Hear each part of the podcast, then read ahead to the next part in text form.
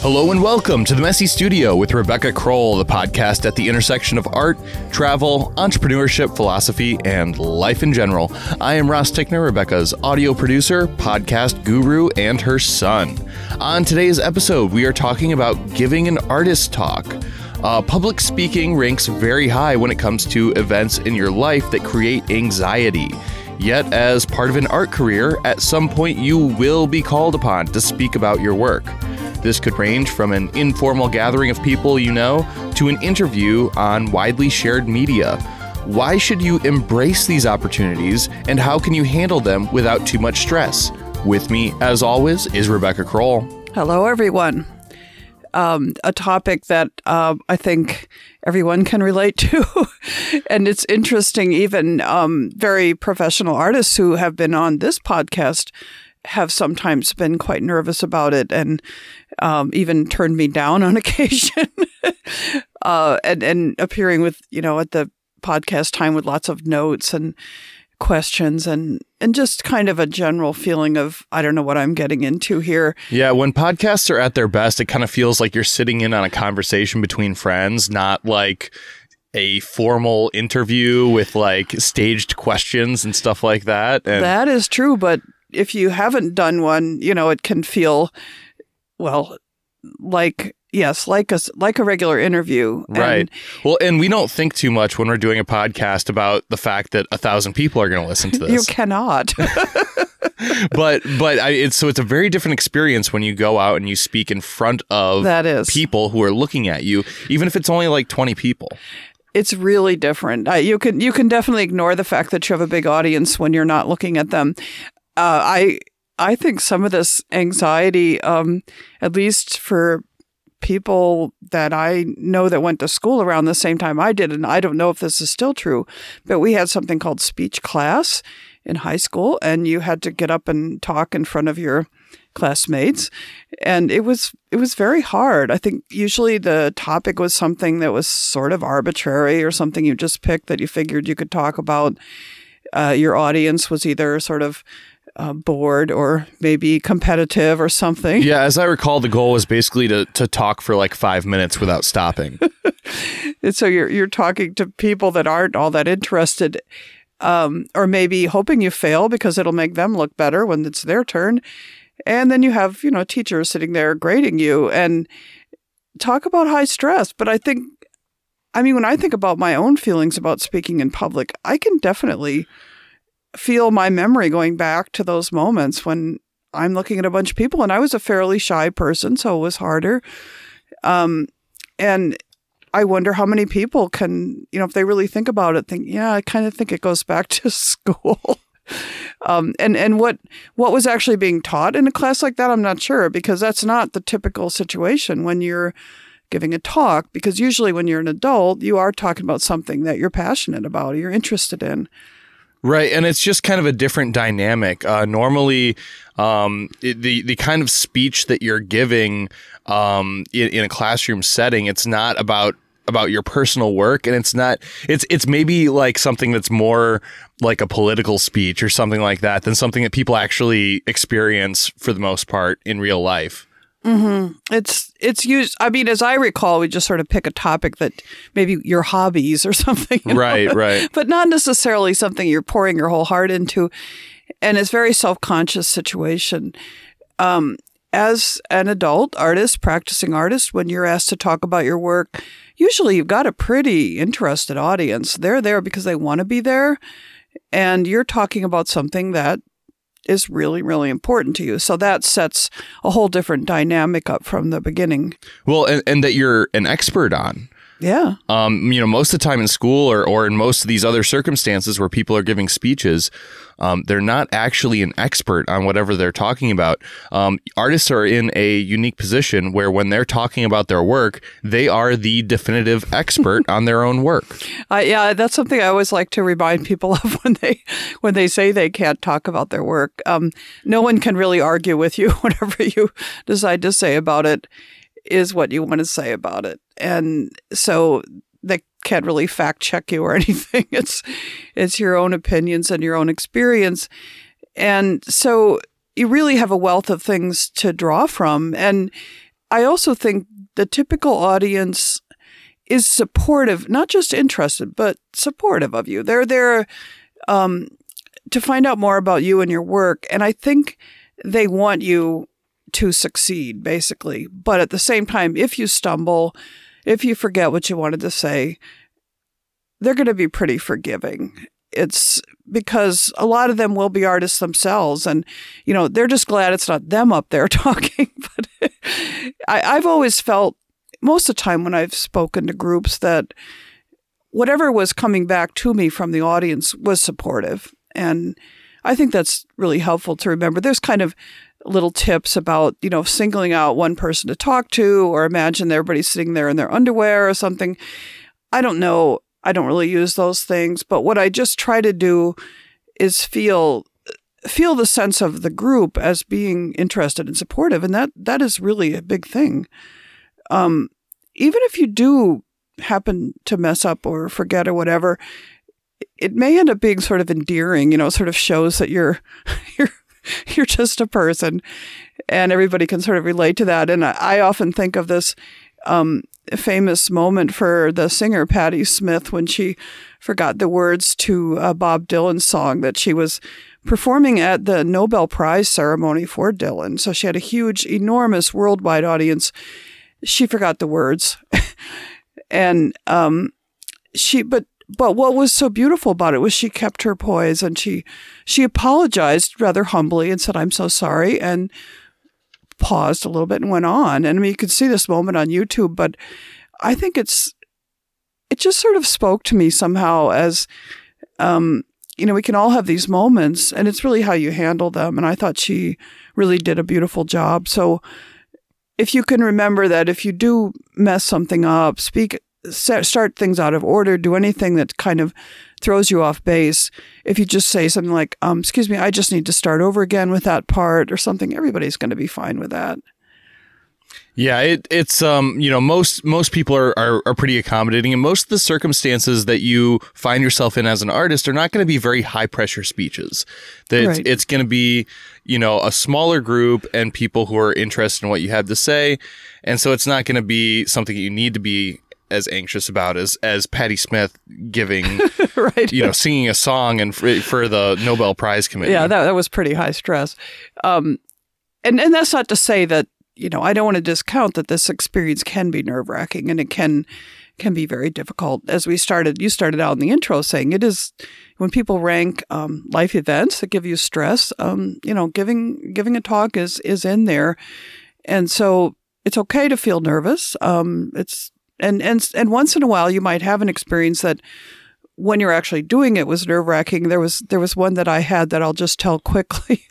Um, I was at an opening for a group exhibit, and I I understood that we were going to be asked to say a few words about our work. Um, I assumed I would be standing in front of my work, which is you know you can point to things and sort of do it off the top of your head. You know, just say what you're thinking about when you paint it or whatever uh, I was not concerned about it. And um, then I, I began to realize that we were being herded into this other room where there was a stage and a microphone and away from the paintings.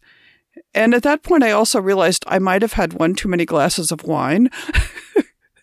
which was not really a good thing. I mean, it's one of the tips I always say is if you know you're going to have to talk, you know, go go lightly on the on the drinks before your speech. I don't know. I've seen some pretty terrific best man speeches at weddings. well, when you're trying to really, um, I, I don't know if those people are all that nervous, but when you're trying to really convey something important, I think it's better to have a clear head, maybe a little relaxed, but basically, anyway, it put me in a bit of a panic because I thought, what am I going to say? And I don't really know because I, I remember that I got up there in front of the microphone looking out at seated people not sort of standing around casually, but people sitting there expecting something. And I really had not prepared because I expected something different. And I'm sure I did all right, but it was a real panicky moment for me and probably the worst one I can remember. So, well, being being thrown a curveball like that can really throw you off your game. Yeah, I, I really, you know, looking back, I should have you know, as as advice, you know, ask, well, what is what is the program exactly? Where will we be?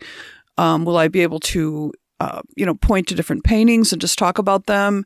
Is it in a separate room? Will I have a podium or anything? That's that's another kind of security blanket, I guess, to have something to stand behind, um, and try to figure out what what your setup is before you do it is very helpful.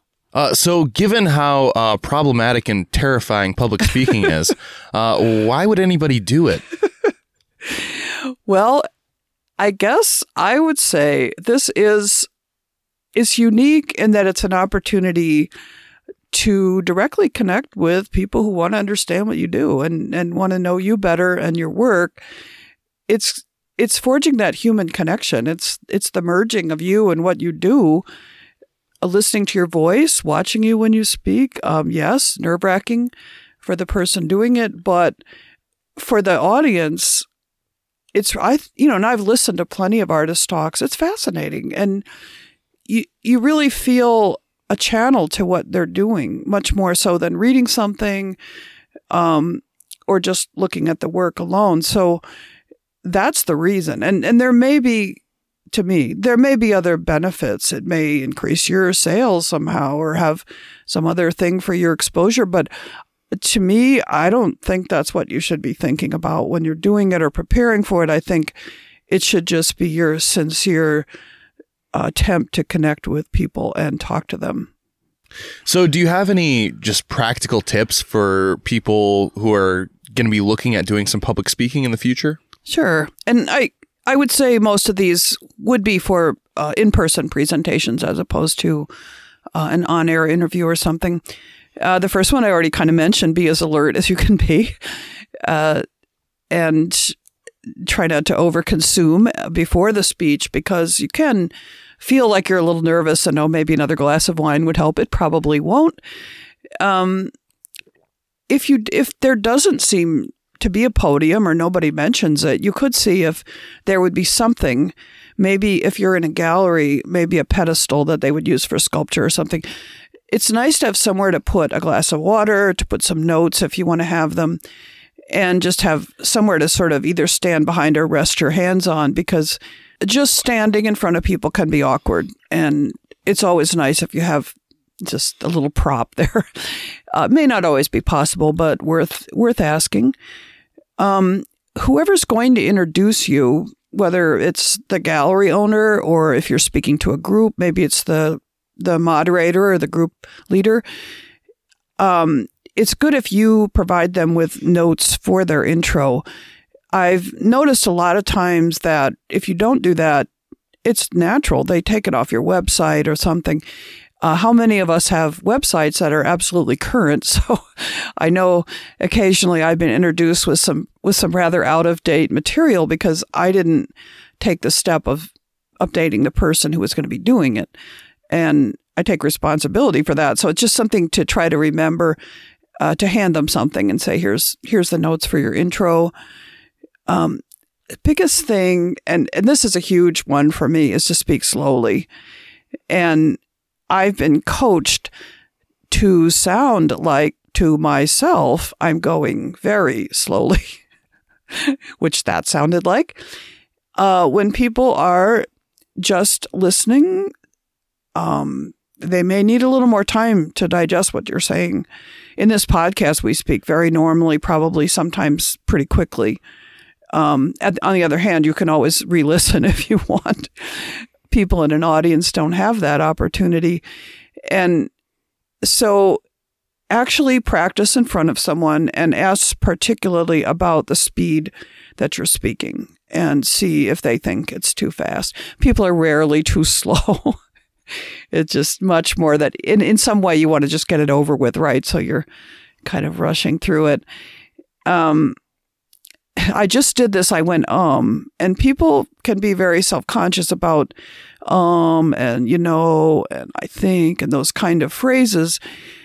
It's good to be conscious of them as much as you can be, but I wouldn't stress about it too much unless you know you have a problem with overdoing this because it's part of most people's normal speech and it, it it can make the speech sounds more natural if you're not super concerned about editing every word that comes out of your mouth.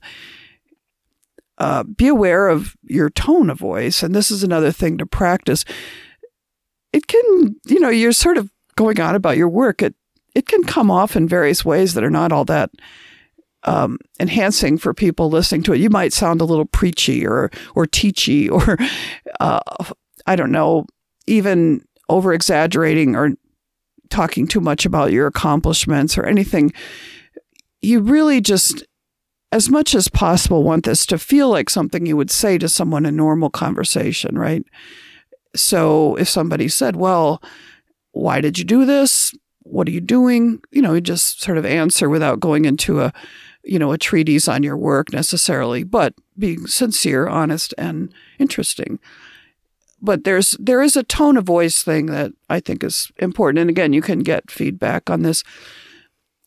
And one of the things that is really nice is if you don't if you have some kind of visual aid for your talk, one of the things that you can look to as a model are TED Talks. And if you're not familiar with these, most people are, but they're online.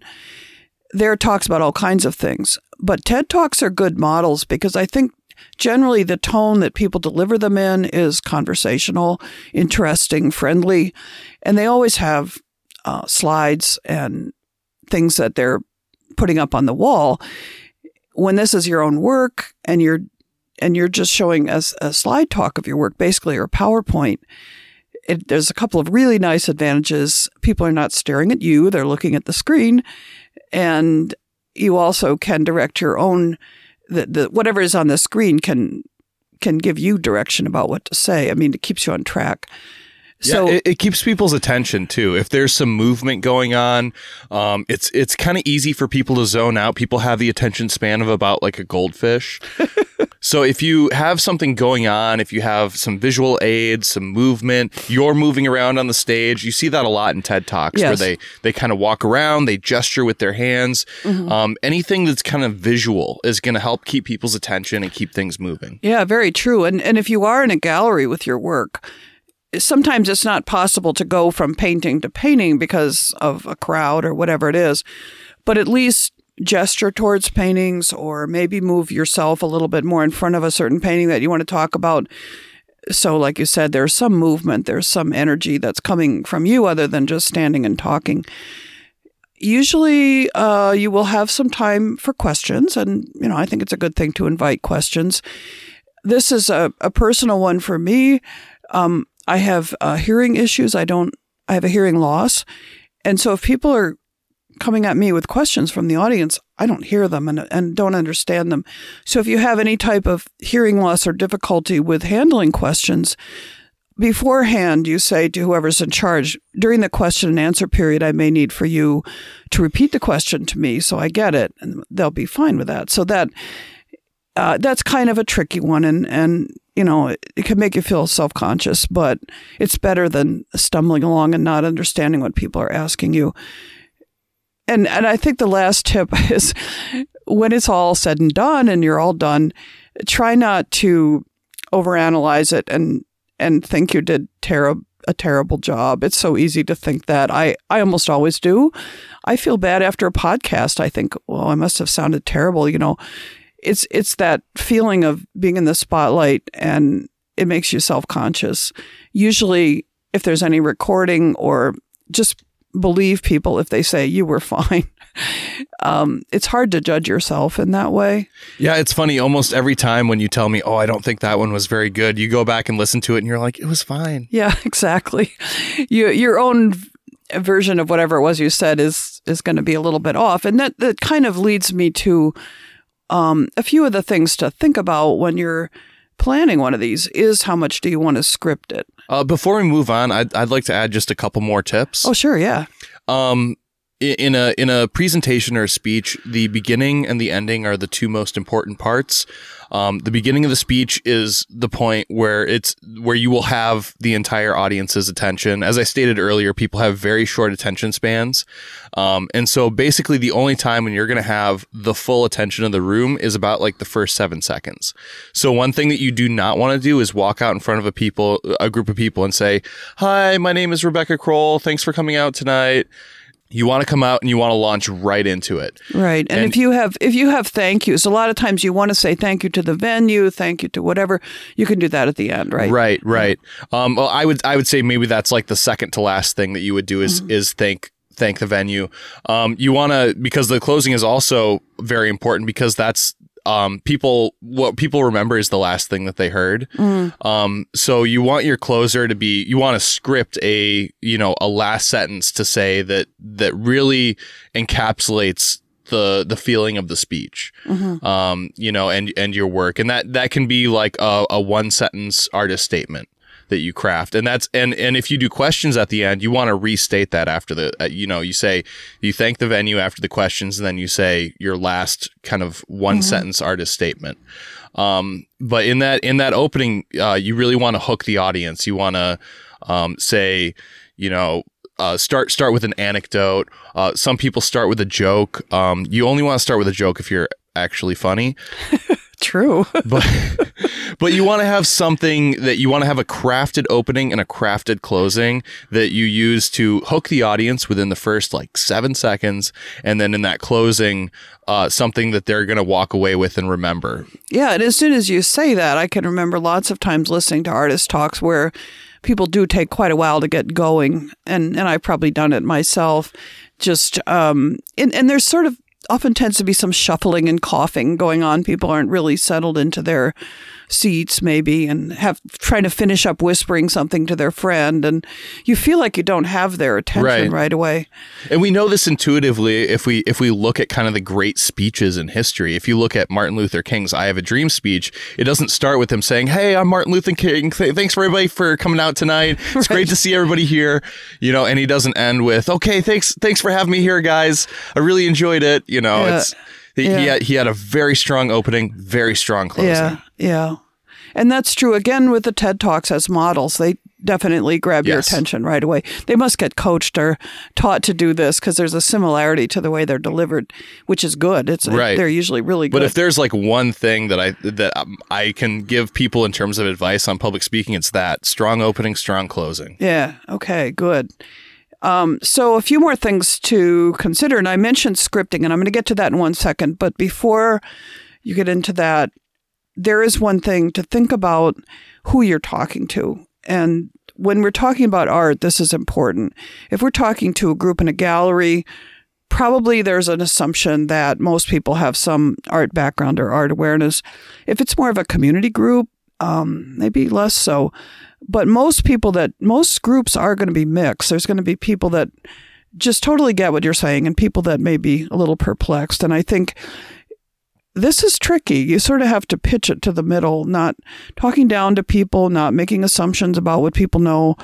Um, and I, one of the things that I think is a good tip in that is if you have any technical terms or art terms that you think people might not know, just do a quick aside explanation. For example, if I were going to talk about making monotypes, then I would probably think there'd be people in the room that wouldn't know what that was.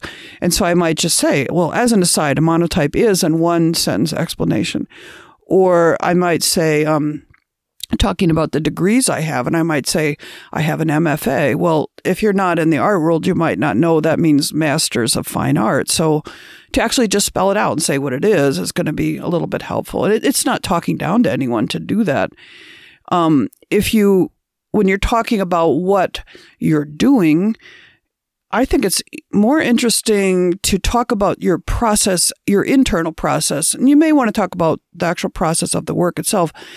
But things like, well, I asked myself, how do I do this? Or I wondered about such and such, instead of something more formal like, I am investigating this question.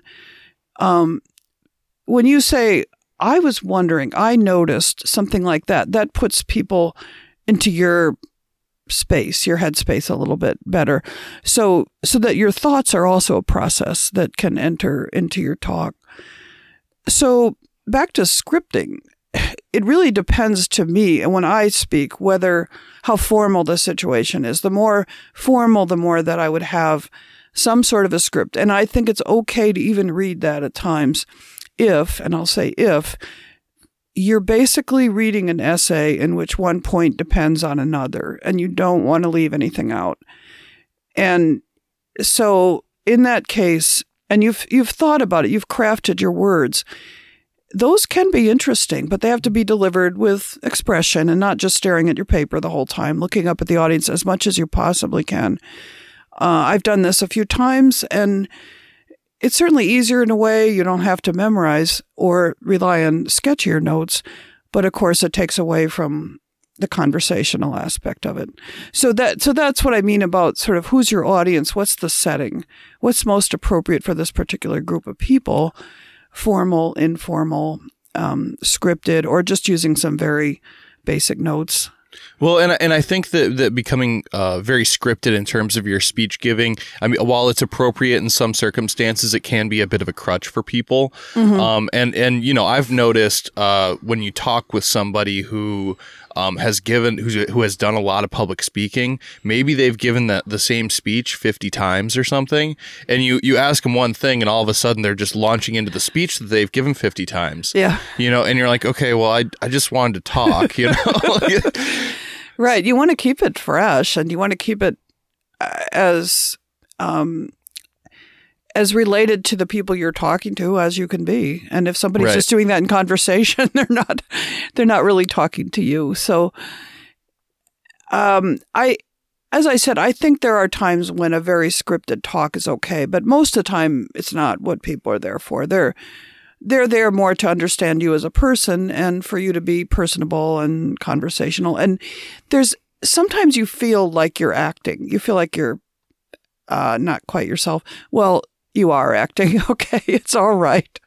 I mean, I, it's hard to avoid. You're in a position where you wouldn't normally be, so it's okay to be a little bit not yourself, but you know, try to keep within boundaries of what you would like to project to people um, when you go to speak about your work, think about how you want to organize it. And I would say there are some some common ways of organizing and that work quite well. And one is um, just chronological. Uh, but this can be a bit dull because it's I did this and then I did that and then I did this. So if you want to do it chronologically, uh, I would say include some anecdotes or something to give it some life. You know, keep it moving. Uh, another approach, though, is to talk about your work thematically, your ideas, uh, influences, and you probably want to include some biography or some chrono- chronology so that people understand that one thing leads to another, uh, maybe ending then with some current work, but focusing more on ideas and um, themes that you've worked with the length of it, you probably will know the length ahead of time. Somebody will say, Well, I, am giving you half an hour or whatever it is. If you're worried about going over that, have somebody that will give you a little signal, and it can be a friend in the audience or somebody that will just sort of halfway raise their hand. You have to remember to look at that person, but if you're starting to become nervous about going on too long, you can you can look over and see if they're doing anything to let you know. Um, and the moderator may also say, well, we're, we're coming to the end or something like that. And that's the main things I came up with when I, when I thought about doing this.